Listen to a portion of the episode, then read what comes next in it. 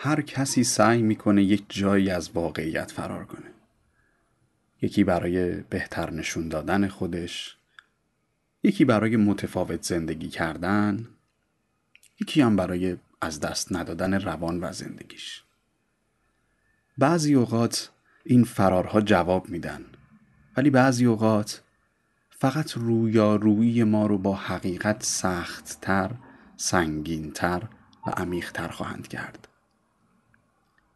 زخمهایی در زندگی ما به وجود میان که هیچگاه هیچگاه جاشون از بین نمیره و هر بار که به سراغشون میریم اگه نتونسته باشیم باهاشون درست مواجه بشیم می‌تونن به تازگی و دردناکی اولین روزشون باشن.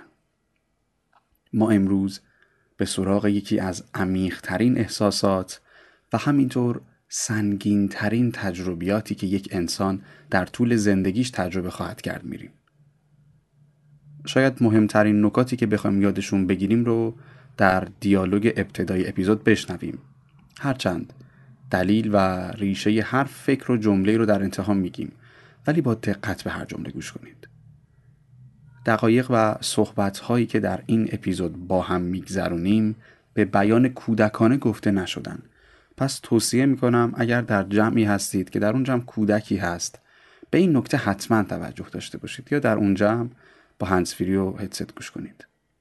همچنین این اپیزود می‌تونه باعث دگرگونی برخی حالات در شما به خصوص تخلیه های روانی اندوه بشه. پس اگه زمانی که این اپیزود رو میشنوید شرایط تخلیه احتمالی روانی مثل گریه کردن رو ندارید شاید بهتر باشه در زمان مناسب تری بهش گوش بدید. بریم به سوگواری من.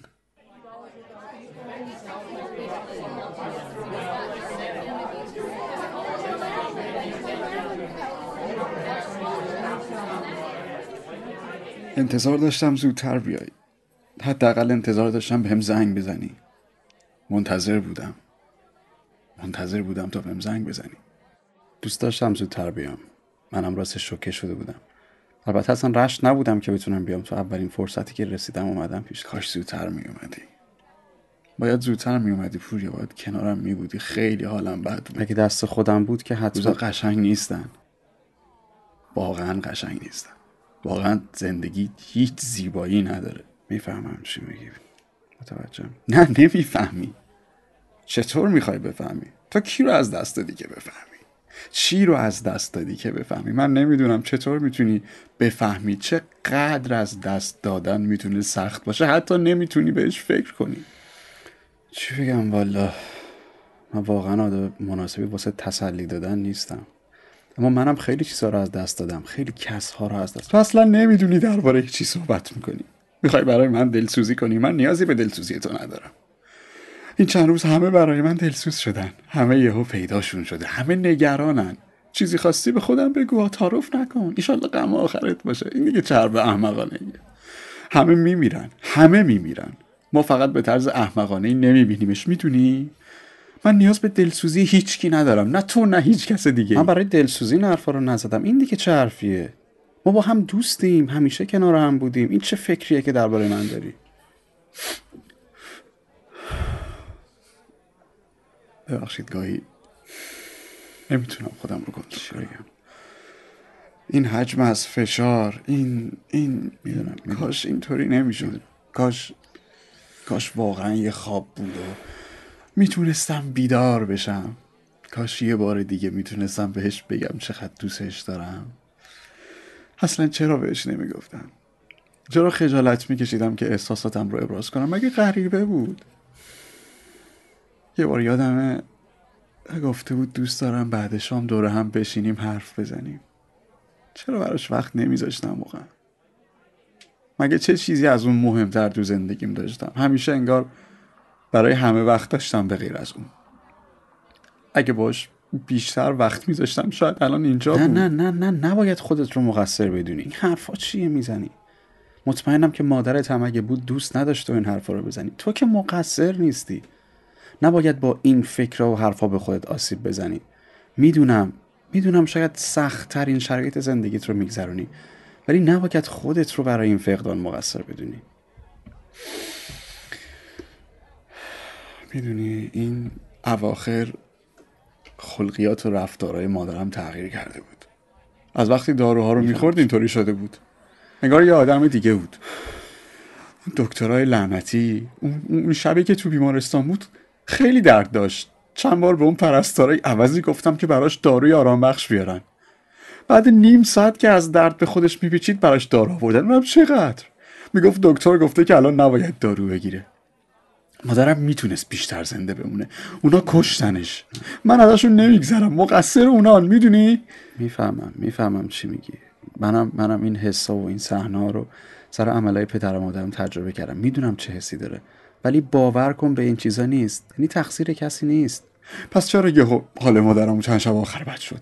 داشت بهتر می‌شد. من یادمه. من دیدم. قربونت برم. بیمارستان که مال یه سال پیشه. نباید این کار رو با خودت بکنی. فدای تو بشم. این اتفاق یه روزی برای هممون میفته مادر تو برای من هم عزیز بود. من هم از رفتنش خیلی شوکه شدم. ولی با این حرفا و این رفتارهای تو که اون بر نمیگرد تو داری به خودت آسیب می‌زنی. این اتفاق خیلی اتفاق بزرگیه. ولی با تقصیر خودت دونستن یا تقصیر کسی انداختن چیزی تغییر نمی‌کنه. من دوست دارم کنار تو باشم که بتونی خودت رو دوباره پیدا کنی. نه اینکه زندگی رو فراموش کنی و همش دنبال آسیب زدن به خودت باشی. خودم رو چطور پیدا کنم؟ دیگه هیچ چیزی ارزش زندگی کردن نداره. هیچ لحظه ای هیچ اتفاقی هیچ کوفتی ارزش زندگی کردن نداره. هیچ وقت فکر نمی کردم این اتفاق بیفته. چرا این اتفاق افتاد؟ چرا واسه من؟ مگه من چه گناهی کرده بودم؟ من که تو زندگیم هیچی از خدا نخواسته بودم. فقط یه چیز خواستم اونم این بود که حال مادرم خوب بشه. اینم از خدایی کردنش. هیچ وقت فکر نمی کنم دیگه بخوام به زندگیم برگردم. آره. برای منم قبلا پیش اومده. ولی ظاهرا خدا اینطور کار نمی‌کنه. ببین نمیشه تقصیر کسی یا چیزی انداخت. بذار چند روز بگذره. هنوز شکش از ما نگذشته به خدا. بذار بگذره. میریم که چند روز از خونه دور باشی. حال و هوامون عوض شه. یه سری فکرها دارم که می‌تونه کمکمون کنه. نمی‌خوام. دوست ندارم هیچ کاری انجام بدم. اصلا فکرشم برام جالب نیست. نگار تو متوجه نیستی چه اتفاقی افتاده. دیگه زندگی هیچ معنا و ارزشی برای من نداره. فقط دوست دارم بمیرم و همه چی تموم شه. این حرفو نزن. تو الان سوگواری غمت عمیقه. باید به خودت فرصت بدی وقت بدی اجازه بدی احساسات بیان خودشون رو نشون بدن تخلیه بشی. ولی نباید با از دست دادن فرصت زندگی کردن. یه سوگ دیگر رو هم به سوگات اضافه کنی. این کار اشتباهه. من هم تو هم مادر رو خوب می‌شناسم. اون تو رو جوری تربیت نکرده که زندگی رو رها کنی. همیشه دوستاش خوش باشی شاد باشی از زندگیت استفاده کنی. تو الان یه منبع مهم از احساسات و محبت رو از دست دادی. غم بزرگی داری می‌دونم. ولی تمام آدمای زندگی تو از دست ندادی. کسایی که رهات نکردن کسایی که رهات نمی‌کنن. ببین دیگه. بچه ها هر روز اینجا تو ماها رو داری سپیده رو داری آدمایی که بهت اهمیت میدن. شاید معنی زندگی تغییر کرده باشه ولی نباید نباید با زندگی نکردن یه سوگ دیگر رو هم به سوکات اضافه کنی. نمی‌دونم. خیلی گیجم. نمی‌دونم چی کار باید بکنم. هیچی هیچی هیچی نمی‌دونم. بهتر الان دربارش تصمیم نگیر الان وقت تخلیه احساسه خودداری هم نکن. دوست داری داد بزنی داد بزن. دوست داری حرف بزنی حرف بزن. دوست داری بریم قدم بزنیم بریم قدم بزنیم. دوست داری گریه کنی گریه کن. من تمام وقتم اینجا برای توی. من کنارتم دوست دارم همش گریه کنم. گریه کن. من که اینجا هستم. بعدا یه فکری برای بعدم می‌کنی. الان چیکار می‌کنی؟ سوگواری.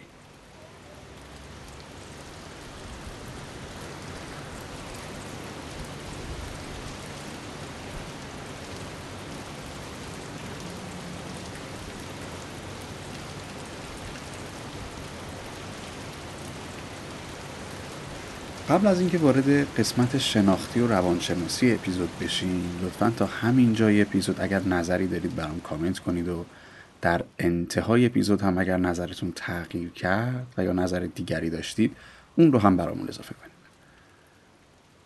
مهارت مدیریتی اپیزود امروز موضوعی که تو زبان فارسی خیلی بهش پرداخته نشده. تو فرهنگ فارسی خیلی بهش پرداخته نشده و منابع چندان زیاد و یا معتبری که گسترده شده باشن خیلی ها دیده باشن وجود نداره. این مدیریت این مهارت مدیریتی اسمش grief management یا مدیریت سوگه. شناخت سوگ رفتارهاش شناخت دیدگاهاش عکس‌العمل‌های ما و چیزهایی که باید دربارش بدونیم. می‌خوام خیلی بریم به نقطه عقبتر از موضوع دیالوگ های این اپیزود. سوگ فقط برای از دست دادن کسی اتفاق نمیفته بلکه هر فقدانی در ما منجر به سوگ میشه. حتی خودکاری رو که ما گم می‌کنیم پول بسیار اندکی که از دستش میدیم یا حتی شکستن یه وسیله کوچیک که شاید خیلی هم ازش استفاده نمی کردیم در ما ایجاد سوگ می‌کنه. ما برای سوگ نمی‌تونیم میزان یا تراز یا استانداردی مشخص کنیم.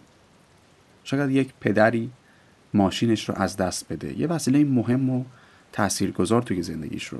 و فرزند کوچکش هم در همون دوره یه اسباب بازیش رو از دست داده باشه. ولی شاید فقدان اسباب بازی این کودک میزان و سوگش با فقدان از دست دادن ماشین برای پدرش برابر باشن. هر چقدر وابستگی ما به چیزی بیشتر باشه سوگمون هم عمیقتر خواهد بود و مواجهه با اون شدیدتر. یه فقدان می‌تونه الزاما دائمی هم نباشه ولی سوگ درست بکنه. مثلا به سفر رفتن کسی که ما بهش علاقه داریم یا بهش وابسته هستیم هم برای ما سوگ ایجاد می‌کنه. یک فقدان غیر دائمی.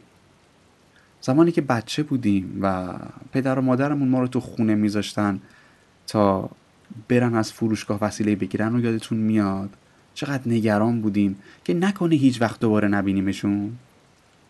این ترس از فقدان و این ترس از نبودن با ما همیشه بوده و هست. زندگی قانونش اینه که ما دائما در حال به دست آوردن و از دست دادن. با هر حرکت با هر انتخابی همیشه زندگی چیزی رو به ما داده و چیزی رو ازمون گرفته. هرگاه ما چیزی رو انتخاب می کنیم یک چیز به دست میاریم و یک چیز رو از دست میدیم.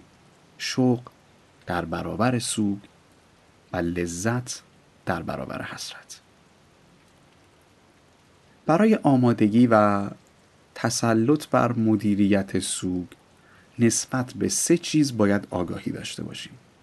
یک سوگی که در گذشته بوده یا سوگهایی که در گذشته بودن و براشون سوگواری نکردیم یا اونهایی که الان وجود دارن ولی نادیده گرفته میشن. دو سوگهایی که الان هستند و از فعالیتشون آگاهیم. و سه سوگ هایی که در آینده باید آمادهشون باشه. تو فرهنگ ما بعضی اوقات ابراز ناراحتی گریه کردن بروز دادن غم یا یک درد رو می‌بینیم که نکوهش میشه.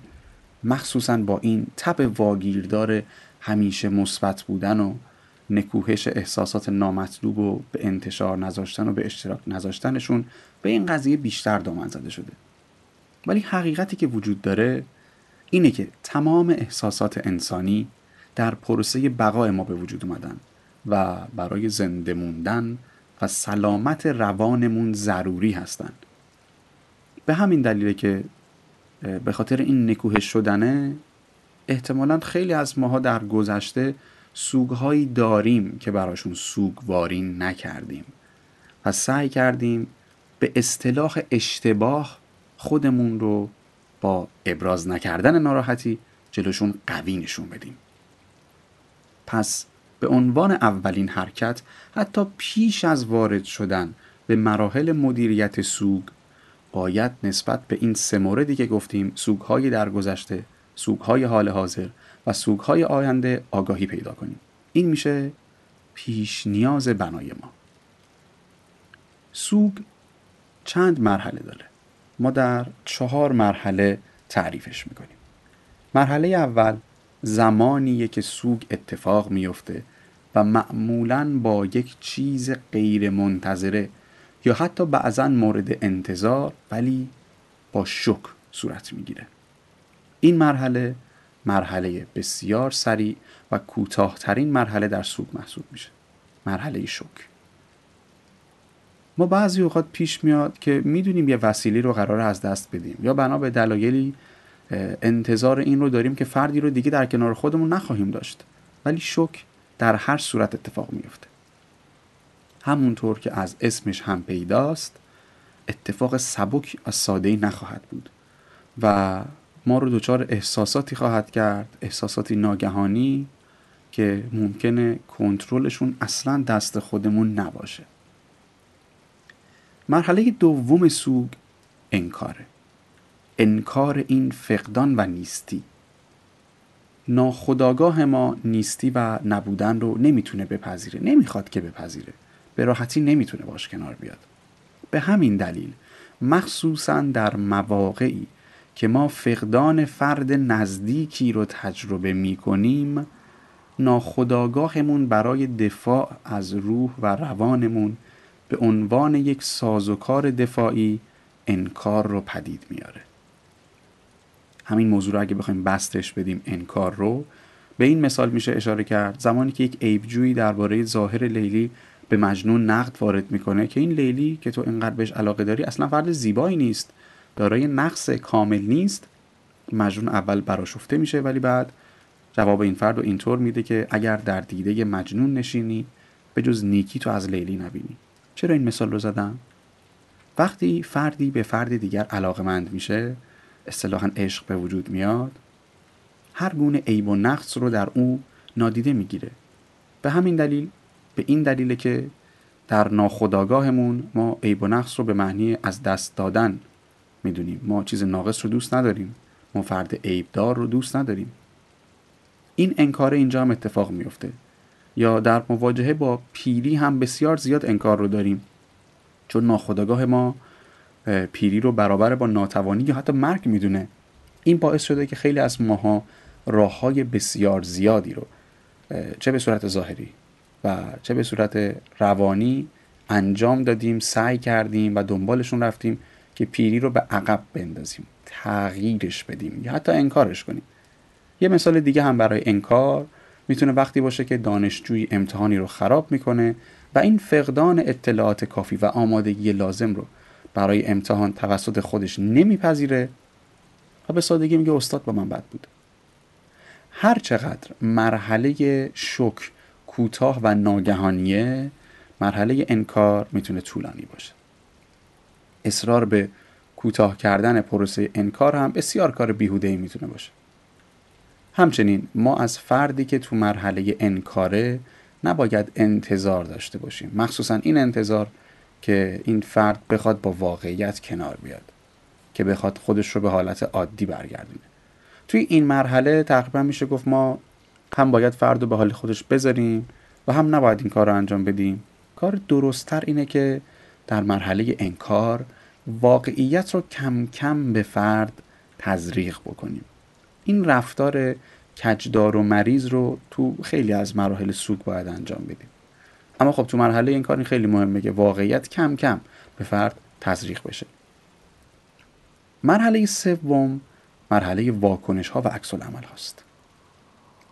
واکنش هایی که فرد سوگوار انجام میده گاهی به صورت خشم اتفاق میافته. خشم از کسانی که فکر می‌کنه عاملین فقدانش هستن یا به یک صورتی مرتبطن با این فقدان. گاهی به صورت سرزنش اتفاق میفته سرزنش تمام عواملی که مربوط به فقدانش می‌دونه. سرزنش تمام دنیا سرزنش خودش یا تقصیر خودش و دیگران انداختن. و چیزی که باید بدونیم درباره این رفتارها مخصوصا اون خشم اینه که با برون ریزی این خشم یا با برون ریزی نفرت شدت سوگواری کم نمیشه. خیلی این چیز مهمیه که بدونیم با خشمگین بودن یا با پر از نفرت بودن ما نمی‌تونیم شدت سوگواری رو کم بکنیم. ما در این مرحله با احساسات و رفتارهای زیادی ممکنه مواجه باشیم. احساساتی از قبیل بیهسی، بیتفاوتی، سرخوردگی ناراحتی های جسمانی حتی ناراحتی های مربوط به سلامت ناراحتی های روانی مجموعه ای از احساسات عمیق و متناقض ما رو در دریای خودشون می‌تونن در بر بگیرن.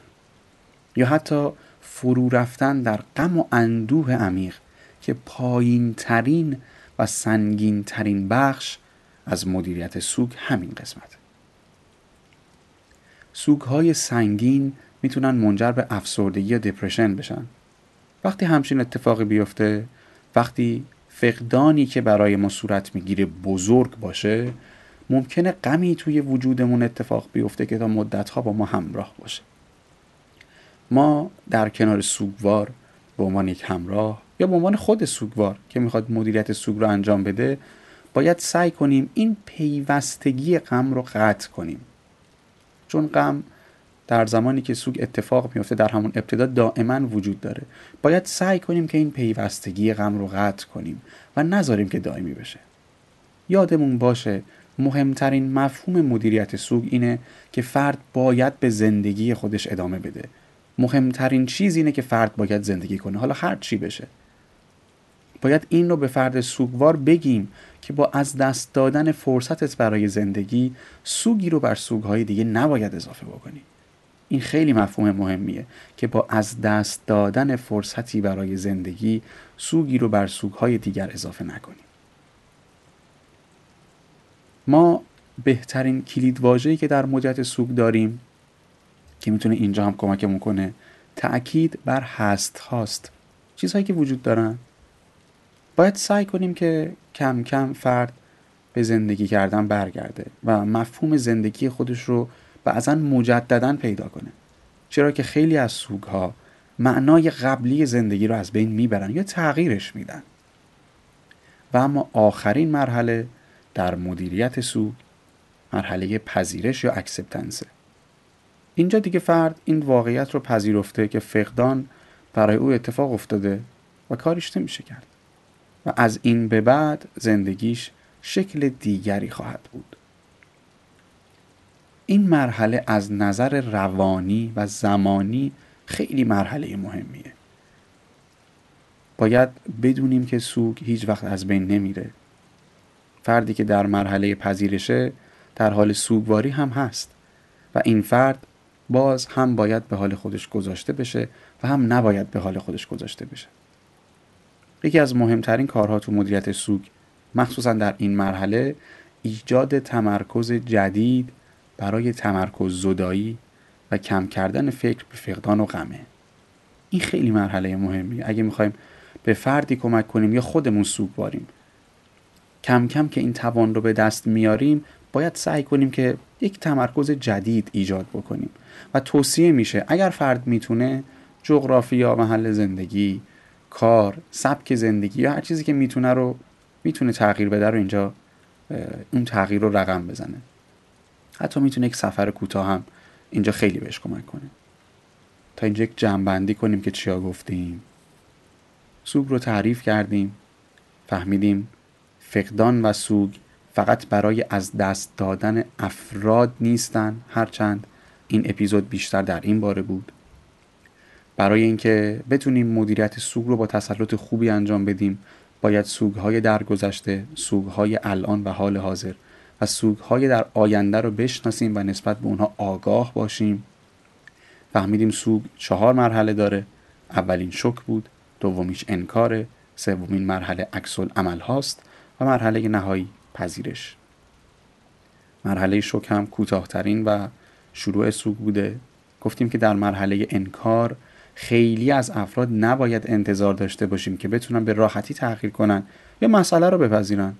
و عکس عملهای افراد هم در مواجهه با سوگ می‌تونه متفاوت باشه. اما یک سری مشخصه های رفتاری هست که فرد سوگوار انجام میده و ما باید این رو به عنوان کسی که می‌خوایم کنارش باشیم یا اگه خودمون سوگواریم و می‌خوایم بتونیم این مرحله رو هندل کنیم باید بدونیم. اولین چیزی که در همه انسان ها وجود داره کاستومایز شده برای همین قسمت میگم مخصوصا برای همین قسمت اینه که ما وقتی سوگوار میشیم دوست داریم بگیم و فکر می‌کنیم غم ما از تمام غمهای عالم بزرگتره. برای همین خیلی که کسی بخواد همدردی بکنه اشتباه گفتن یک سری جمله ها هم به فرد سوگوار می‌تونه تاثیر خوبی نداشته باشه. جمله مثل غم آخرت باشه یا رفت راحت شد یا مرگ حقه. این جمله رو اصلا نباید گفت. چون بعضیشون اصلا از نظر منطقی درست نیستن. فرد متوجه میشه به هر حال. اینکه ما بگیم غم آخرت باشه چه منظوری میرسونیم؟ یعنی فرد کس دیگری رو نخواهد دید. کسی دیگری نخواهد بود که فقدانش رو تحمل کنه. نفر بعدی خودش خواهد بود. به همین دلیل سعی کنیم از گفتن این جمله ها پرهیز کنیم. بهترین کاری که برای یک فرد سوگوار می‌تونیم انجام بدیم شنیدنه. بعضی اوقات فرد سوگوار یک سری جمله های تکراری رو بیان می‌کنه. در برابر تکرارهای فرد نباید مقاومت کنیم. باید بذاریم بگه. مسئله مهمی که برای ورود فرد به مرحله پذیرش وجود داره اینه که وقتی سوگوار در مرحله واکنش هاست و غم در وجودش گسترش پیدا می‌کنه. با دو مرحله می‌تونه غم رو به پایان برسونه که اولیش بخششه. بخشش خودش بخشش خدا بخشش دنیا بخشش تمام عواملی که فکر می‌کنه در این فقدان دخیل بودن. چرا که تا بخشش انجام نشه فرد نمی‌تونه وارد فاز پذیرش بشه. همونجا گیر می‌کنه. خیلی مهمه. یک بار دیگه میگم تا بخشش انجام نشه فرد نمی‌تونه از غم خارج بشه. مهمترین بخشش هم بخشش خوده. اینکه فرد با خودش مهربون تر باشه. رفتارش رو با خودش دوستانه تر بکنه.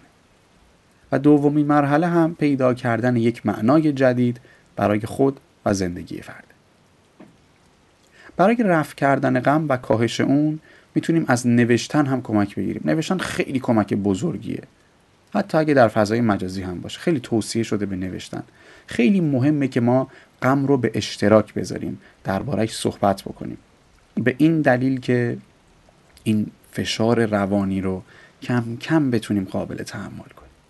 فرد وقتی سوگوار میشه تمایلش به انجام دادن خیلی از کارها از بین میره که عده قابل توجهی از این کارها رفتارهای ضروری برای فرد هستند ما اگه می‌خوایم فرد رو همراهی کنیم باید در برخی کارها و رفتارهای فرد در انجامشون ناتوانه یا اهمیتشون رو نادیده می‌گیره کمکش کنیم.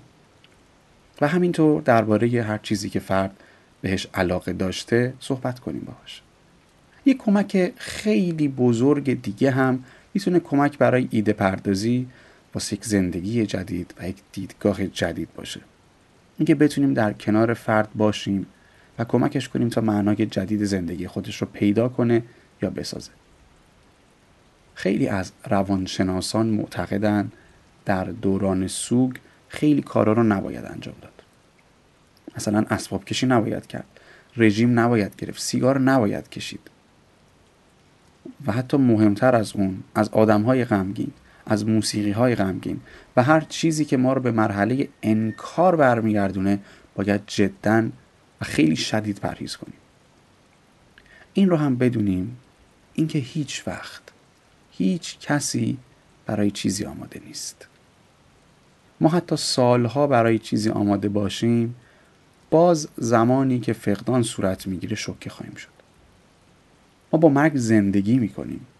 چیزی به اسم مرگ ناگهانی وجود نداره. فقط موضوع اینجاست که ما براش آماده نبودیم. انسان در هر حالتی که قرار می‌گیره وقتی با احساسات عمیق مواجه میشه پیامدش براش یک اکتشاف خواهد این اکتشاف دیدگاه فرد رو تغییر میده و این کشف می‌تونه پشتوانه دیدگاه جدیدش باشه. در چند وقتی که به ما گذشت به خصوص این دو سال. خیلی از ماها کسانی را از دست دادیم چه دور و چه نزدیک که دوستشون داشتیم و اندوهگین شدیم. خیلی از ماها زندگی هامون و شرایط زندگیمون تغییر کرد و این فقدان ها رو در شرایط دیگری در زندگیمون دیدیم و عده زیادیمون سوگوار شدیم. مسیر در اپیزود آخر خودش در 1400 براتون آرزو می‌کنه که سلامتی و شادی هاتون بیشتر از بیماری و قصه هاتون باشه.